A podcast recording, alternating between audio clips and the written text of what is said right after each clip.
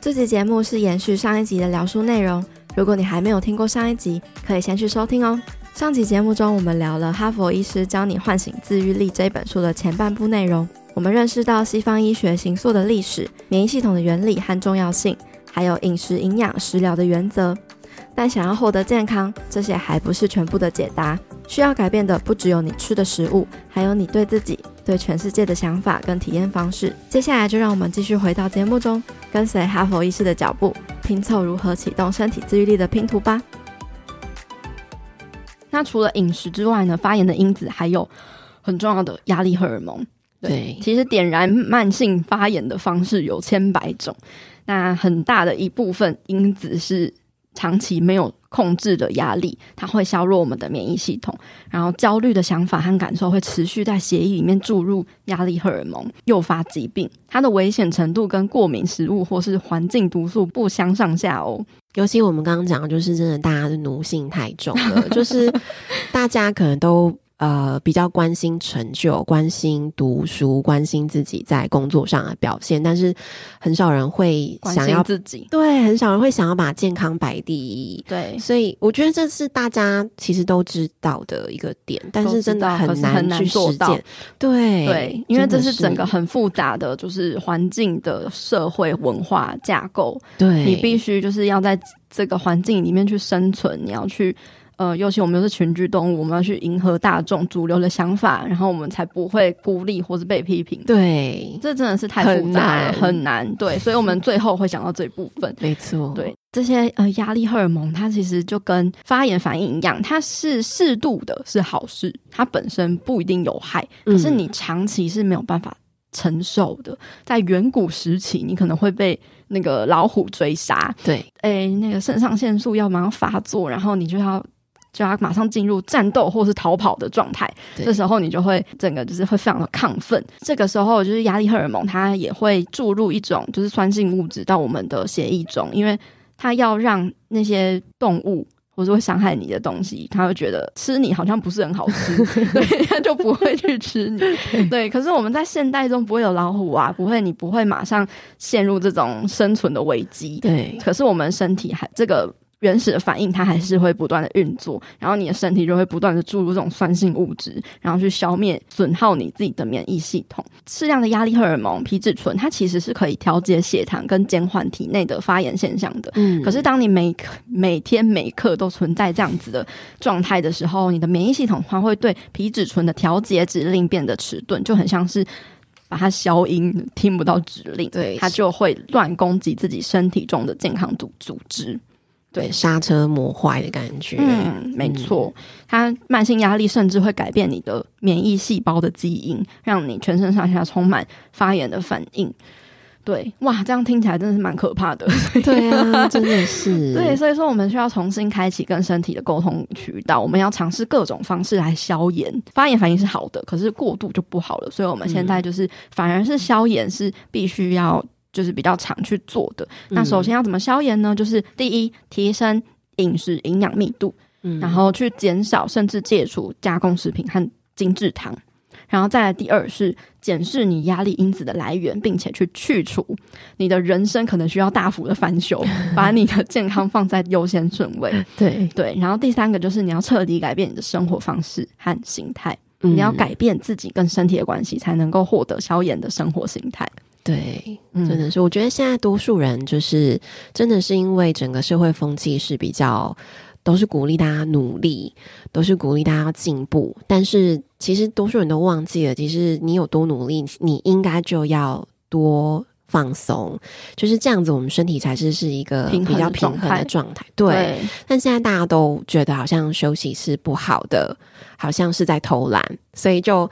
整个身体的状态是很失衡的，嗯、所以刚刚佩佩讲到我们那个呃战斗的这个机制，它会需要是可以把这个按钮关掉的。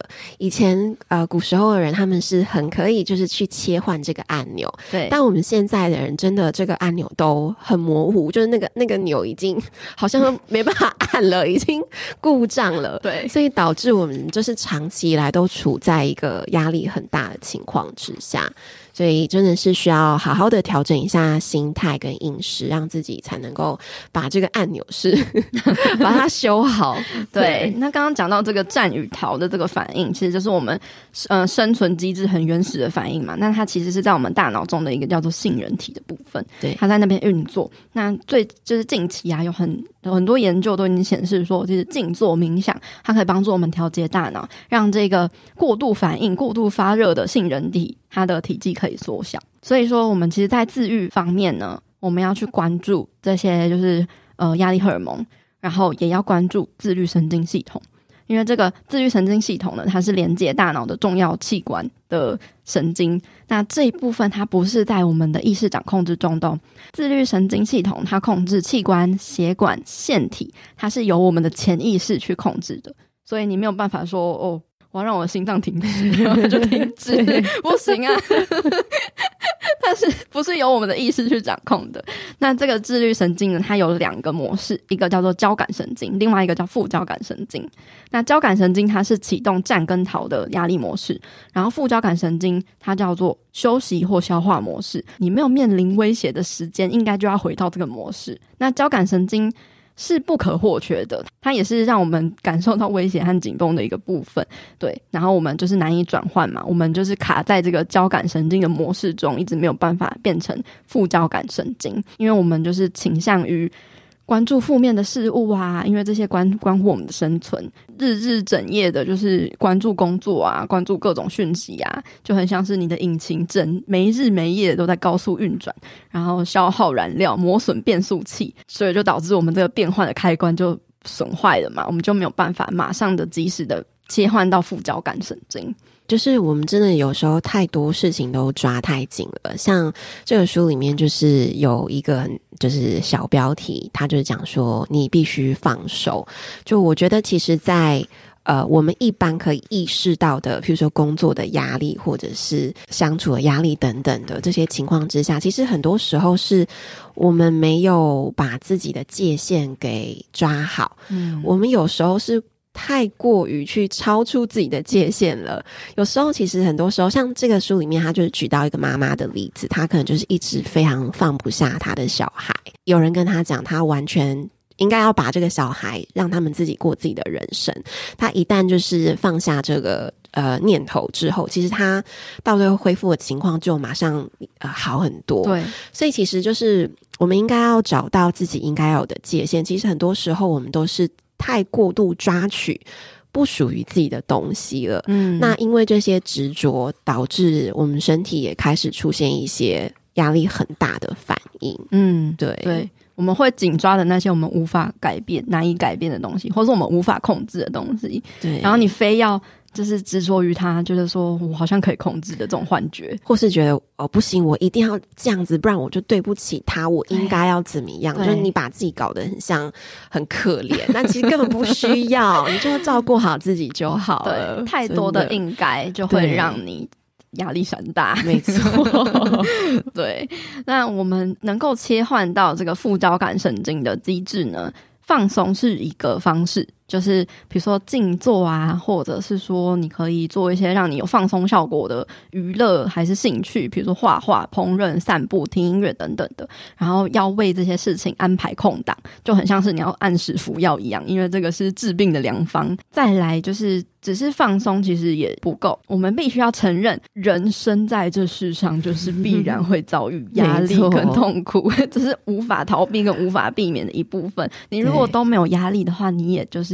可能每天都躺在床上了吧，就是什么事情都不会想做，然后都没有动力这样子。嗯、必要的就是适度的压力，它是有助于我们追求就是自己想要追求的东西啊，然后去完成我们的梦想，或者是成为自己想要成为的人嘛。对，对，所以适度的是好事。但是呢，我们太多太多不必要的，就是一件坏事了。需要改变的，除了是你要去离开让你永远充满压力的环境，例如说工作或者是一个。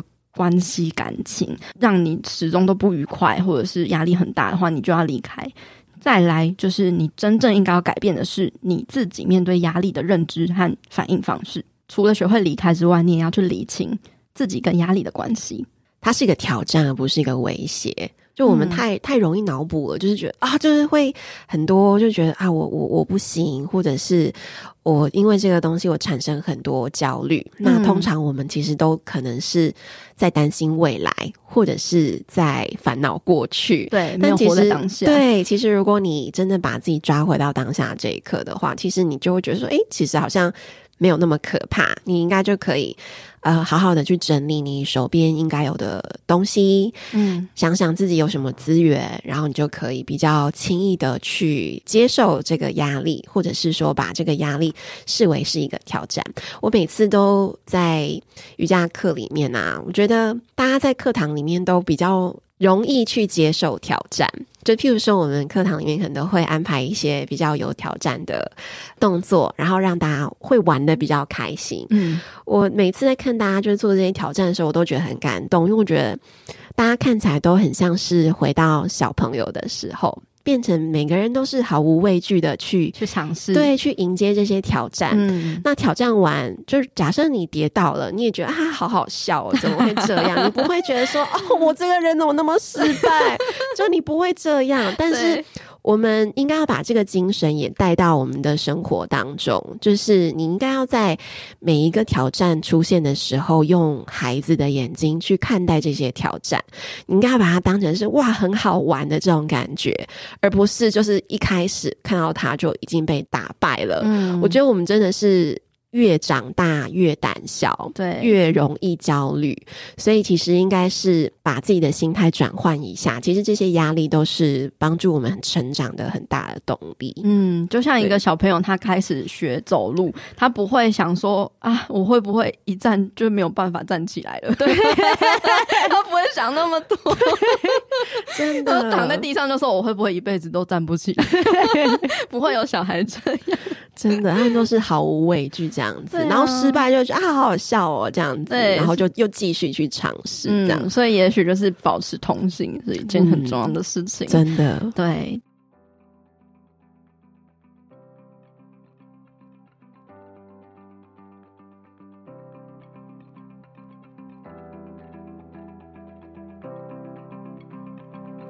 你的身体是否有一些怎样也找不到原因的小毛病呢？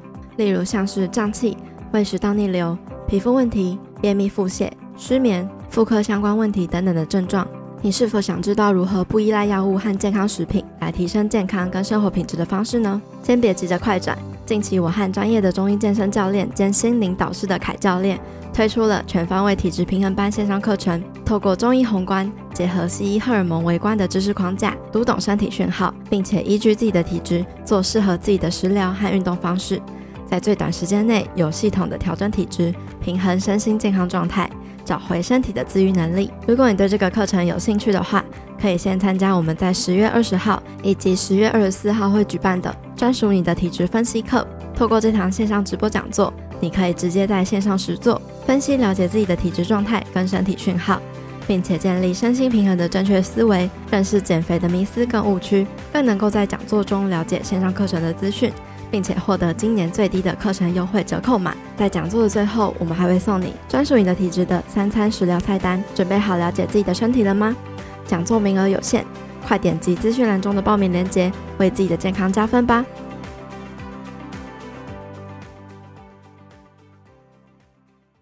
面对同一件事情，不同的认知、不同的想法，就会有不同的态度。嗯，那也就会改变这个，诶，到底对你是不是一个压力？有一些人他就是面对，就像你说的，就是一件事情，他可能觉得哦好玩、有趣，是一个挑战，然后他可能就会这个压力就不会这么大。那有些人他就是 focus 在说哦，我会不会不行？我做不到，我一定会失败等等的。嗯、那他一定就会。就是会有这种做不到的压力嘛，改变有可能根本上的管理压力的方式，就是我们要去改变压力的经验。会有压力的原因，是因为我们常会去做比较，嗯、我们常会认为说我们比不上别人。对呃，改变对压力的看法，第一步通常是改变对自己的看法。因为压力之所以会变成威胁，通常是因为你常常是被猎捕的生物，你就会感觉 好有画面哦。对对对，你感觉自己很渺小，有没有？然后那个东西超级大的，就很像一个老虎，然后你感觉你就是哦，就是永远都战胜不了它，然后好像很瘦弱不堪一击，你没有办法跨越和克服这个问题，然后就会把你自己吞噬这样。所以说，我们就是改变想法，等于是我们壮大自己，或者是把它当做好朋友一样，然后去面对它。不要逃避它，逃避问题只会让我们让这个东西在我们脑中显得更庞大。但是你实际的去迎接它，并且去克服，然后动身前往的时候，你才会发现说，哦，也许它并不是你想象中的老虎，而是一个强项的影子而已。也跟这是你的经验有关系。就是当你克服越多压力之后，你面对未来人生的变动，你就会越容易把它视为挑战，然后把它视为一个。可以学习的机会，然后降低感受到的压力，专注这一份经验带来的价值，而不是伤害。我觉得有一个小小的呃技巧，真的很简单，就是大家其实书里面有写，我相信现在很多人也在分享，就是你其实碰到压力的时候。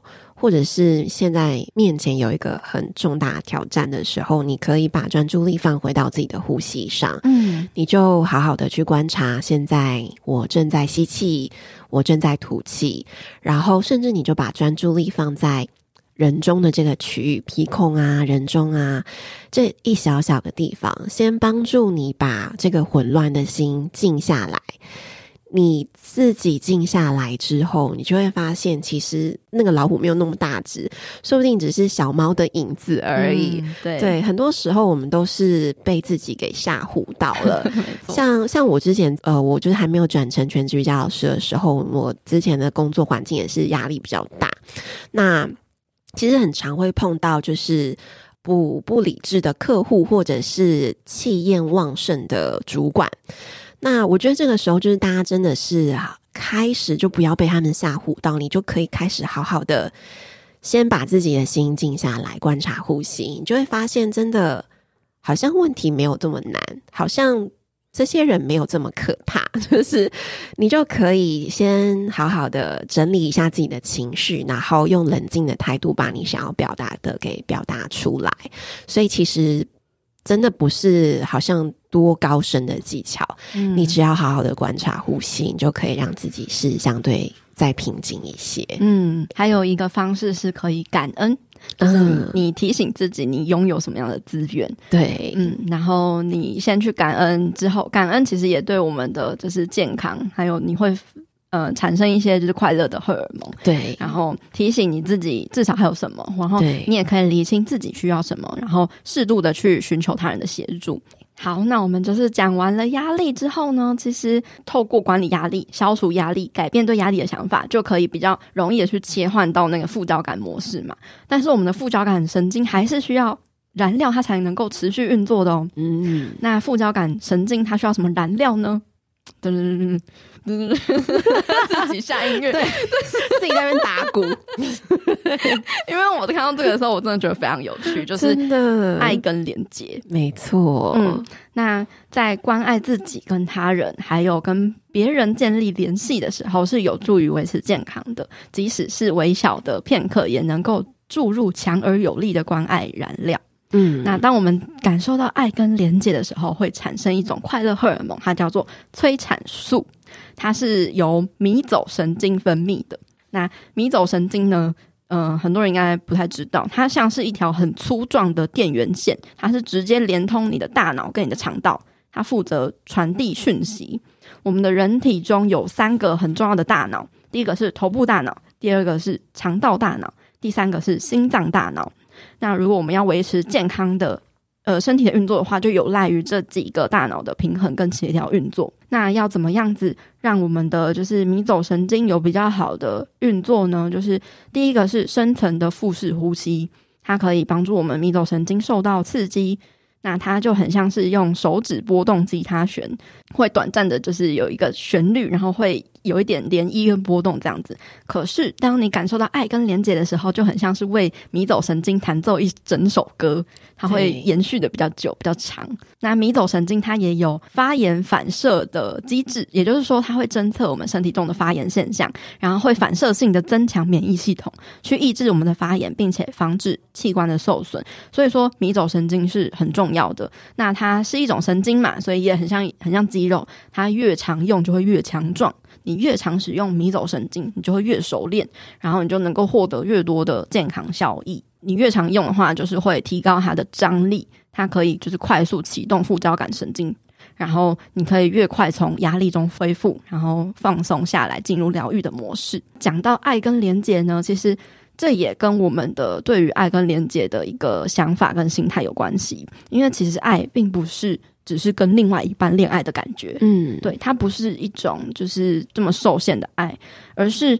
一连串的正向的共鸣的瞬间，它会在日常生活中不断的出现，不管是跟你的配偶、伴侣、朋友、家人，甚至是陌生人，它都可以带来一种相同正面的效果。没错，嗯，但是如果你对于爱的认知太过狭隘，你认为说只有就是伴侣才爱我，才能感受到爱的话，其实反而会让我们自己生病哦，因为我们会认为就是。哦，我能够感受爱的时间很少，很很稀有的这种感觉。可是，当你扩展对于爱的定义的时候，保持更开放的心胸嘛，你就越容易感受到爱跟同理，还有正面的情绪。那你的迷走神经就会更加容易受到刺激，那正面效益就会就是成为一个心灵的正向的循环。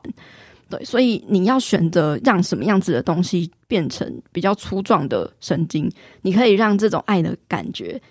更加的粗壮，然后更加的容易上手。你也可以让那种战或逃的那个机制更加的上手，就是看你要专注在于哪一个部分，自己选啊，自己随便站哦，真的。所以说，还有说啊，孤单其实跟营养不良、缺乏运动、肥胖，甚至吸烟一样，都是会让我们就是影响健康风的那个风险因子。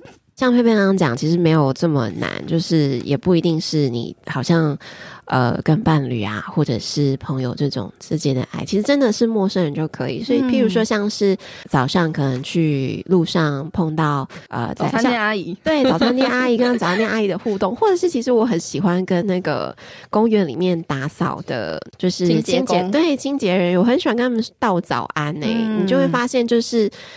呃，你们一开始可能距离好像很远，但是你只要跟他们打了招呼，其实那整个空间环境的那个气氛，你就会觉得完全不一样了。所以就是单纯只跟陌生人打招呼，然后问声好，其实就是一个可以帮助你增加迷走神经张力的一个很好的方式。嗯嗯，所以我们刚刚听到了我们的饮食内容，还有看待压力的角度跟。与他人互动的方式都能够改变身体的生理状况，影响直达细胞中的每一个部分。所以，其实健康它是在我们掌控范围之内的。那再来呢，就进入到书籍的就是后半段的部分了。其实就是比较牵涉到我们的信念、想法的这部分。因为其实从各种呃医师看到的自愈的案例中，有一些人他是大幅的改变他的饮食方式。他完全抛弃过去那种只吃什么汉堡素食的饮食，到就是呃充满蔬果蔬食，然后嗯就是很均衡的饮食的方式，然后改变了自己的身体状态。也有就是离开了很巨大的压力源，然后也自愈了例子。但是也有别的例子是，他完全就是几乎没有什么生活形态上面的转变，可是他就莫名其妙的一些不可思议的。疾病就这样子好了，到底还有什么样子其他我们忽略的遗失的拼图呢？来到一个更神奇的境界，对，更加就是没有办法用呃数字 去衡量的，真的，咚咚，没错，因为其实我也是一个那个灵气疗愈师，所以书中其实就有讲到说，有一些人治愈的方法是因为。呃，书中有提到一个信仰医者，他是用一个类似像是按手礼的方式，嗯，就是将手触摸在这个病患的身上，然后可能看起来是对他做一些祷告，或是念念有词，结果这个病患就本来可能是不治之症，从此之后就。完全痊愈了，就是真的是一个很神奇，就不知道到底该怎么讲的这个例子。所以菲菲真的也觉得，嗯，这 这个这个部分非常难分享。分享对，但我可以就我就是这个灵气疗愈的这个背，因为我觉得这个信仰医者他在做的事，就是跟我们灵气疗愈是还蛮类似的。就是其实这个信仰医者他的观念是说，他其实是有点类似，像是把神的这个疗愈的力量，嗯。放到这个病患身上，他所谓的神应该是他自己信仰的上帝。那像我们在灵气疗愈的时候的这个观念，是我们将这个大自然当中的这个疗愈的力量，就像这个医生一样，就是这个信仰医者觉得他自己只是一个管道。那像我们这些灵气疗愈师，我们也只是觉得自己是一个。呃，像是吸管一样的这种管道，我们把这个疗愈的能量，就是输送到需要疗愈的这个个案身上。那我相信，就是呃，这个所谓的能量输送到个案身上的来源，可能因为每个人的信仰不同，会有一些不一样。例如说，像这个医者，他就是信上帝；那像灵气疗愈，就有也是有各式各样的。呃，派系，譬如说像是天使灵气呀，或是卡鲁纳灵气等等，就有好多。这就牵涉到说，你觉得这个最大力量的疗愈源头到底是哪里？但是我觉得不管怎么样，就是大家可以一个开放的心态，就是去相信说，我们就整个宇宙来看，会是有一个我们看不见的疗愈力。那只要你把这个心再开放一点，能量如果进到你身体里面之后，它有点像是自动把你。开了一个跟这个能量连接的一个管道，然后而且这个疗愈力是会源源不绝的一直输送到你的身体里面。讲起来真的很很觉得很虚无缥缈。对对，这个这个信仰医者他叫做尼美，他也是医学院出身的，他并不是什么巫医，还是对，就是没有执照的秘医，对，他不是秘医，然后。所以作者也非常的就是哎、欸，觉得不可思议，跟他印象中的那种医者，嗯、就是那种信仰医者不太一样。这个尼美她本身也是有整间室的、哦，她也是有一些医疗设备或者是什么针灸啊，什么电子针灸，感觉超高科技的。然后就是有一些工具，可是他主要还是会跟他们谈话，还有倾听他们，为他们祈祷。或者是为这个病患有罹患的病症的部位去做祷告，会在一个患者身上花两三个小时的时间。作者他本人就有经历这个尼美神奇的疗法，就是对他有一天呢，尼美就是看着他的背，然后就跟他说：“你的背有问题。”的确，他的他说他的背是有问题的，而且是从小就是因为过去要一直背很重的东西呀、啊、等等的，然后他以为是过度操劳，所以。他接受这个背痛是他成长跟生活的一部分。那妮梅呢？他就摸着他的背，然后低声的祷告，突然感觉到一股暖流，然后背部很像是橡胶一样的柔韧，然后他好像把某个东西调整到正确的位置，疼痛就消失了。但是他认为，就是这个疼痛应该是短暂的消失吧，应该很快就出现吧。结果就是从来都没有再出现了，真的很神奇，很神奇。然后我就说：“天哪，我看了什么？”然后 真的 就是就是说，这些医者其实都是有受过那种医学院专业训练的，嗯、可是还是有真的某一种身体的力量在治愈着。我自己也可以分享，虽然我自己是也是灵气疗愈师，但我也会去找人家帮我做灵气。嗯，那我自己做完的。这个状态，我觉得其实它有点像是，就是用另外一种方式在帮你充电。大家多数人应该比较能够接受去按摩这件事情，嗯，好像是按压肌肉的方式帮助你放松。但是这种疗愈，就是书中提到的这种能量疗愈的方式，它有点像是按摩，可是它不会去按压你的肌肉，它就是把。啊、呃，这种疗愈的能量透过他的手，然后传达到你的身上，我就觉得我自己好像是在被充电一样。大家的感觉其实不太一样，嗯，有些人可能会觉得热热麻麻的，然后有些人觉得温暖，然后我自己做完就觉得好像是真的是被充饱电的感觉，就会觉得整个不管是身体的状况或精神的状况都变得蛮好的，就是很神奇，就是很神奇，你也不知道要怎么解释，不知道该怎么讲，对。作者呢，他就理解到说，就是哎、我们刚刚讲了很多的拼图，路上的这些食物啊，还有就是压力啊、荷尔蒙啊等等之类的。可是最后等到最后发现说，哎、其实最关键的因素是，可能是无法衡量的哦。那这些无法衡量的因素，它是不会被科学给就是采纳的，因为这些因素它不像是营养、发炎、压力、荷尔蒙，甚至是思维，它没有办法在对照实验中受到准确的量化，它没有办法衡量。可是没有办法衡量，不代表它不重要，这就是科学它受限的地方。那我真的觉得他很厉害，就是愿意把这这个东西也写进写出来。对对，因为就连我自己，我其实也不太会随便跟人家讲说关于灵气啊什么什么这种，我就觉得确实会还是有很多人会觉得说，哈，你这是什么 神神鬼鬼？对对对，神神鬼鬼的东西，你不要再跟我讲这些。对，所以我真的觉得是真的，大家可以再把心都再开放一点。对对啊，嗯，即使你可能没有办法接受，但是至少你可以就知道有这样子的疗愈的方式的存在。这样，嗯，就是真的是宁可信其有。对，对你这么想的话，什么事情都有可能。对，这个是那个爱因斯坦说的哦。对，真的。对啊，所以就是抱持了一个比较开放的心胸，也有提到说一个很重要的疗愈的治愈的关键，就是安慰剂效用。对，哦，真的超神奇，这很神奇。对。嗯、那这集的内容就先到这边告个段落，下一集我们会聊到这本书的后半部内容，也是我认为一般人最容易忽视，但却是非常重要的。我们心灵的神奇力量，这也是让我越读越感动的部分。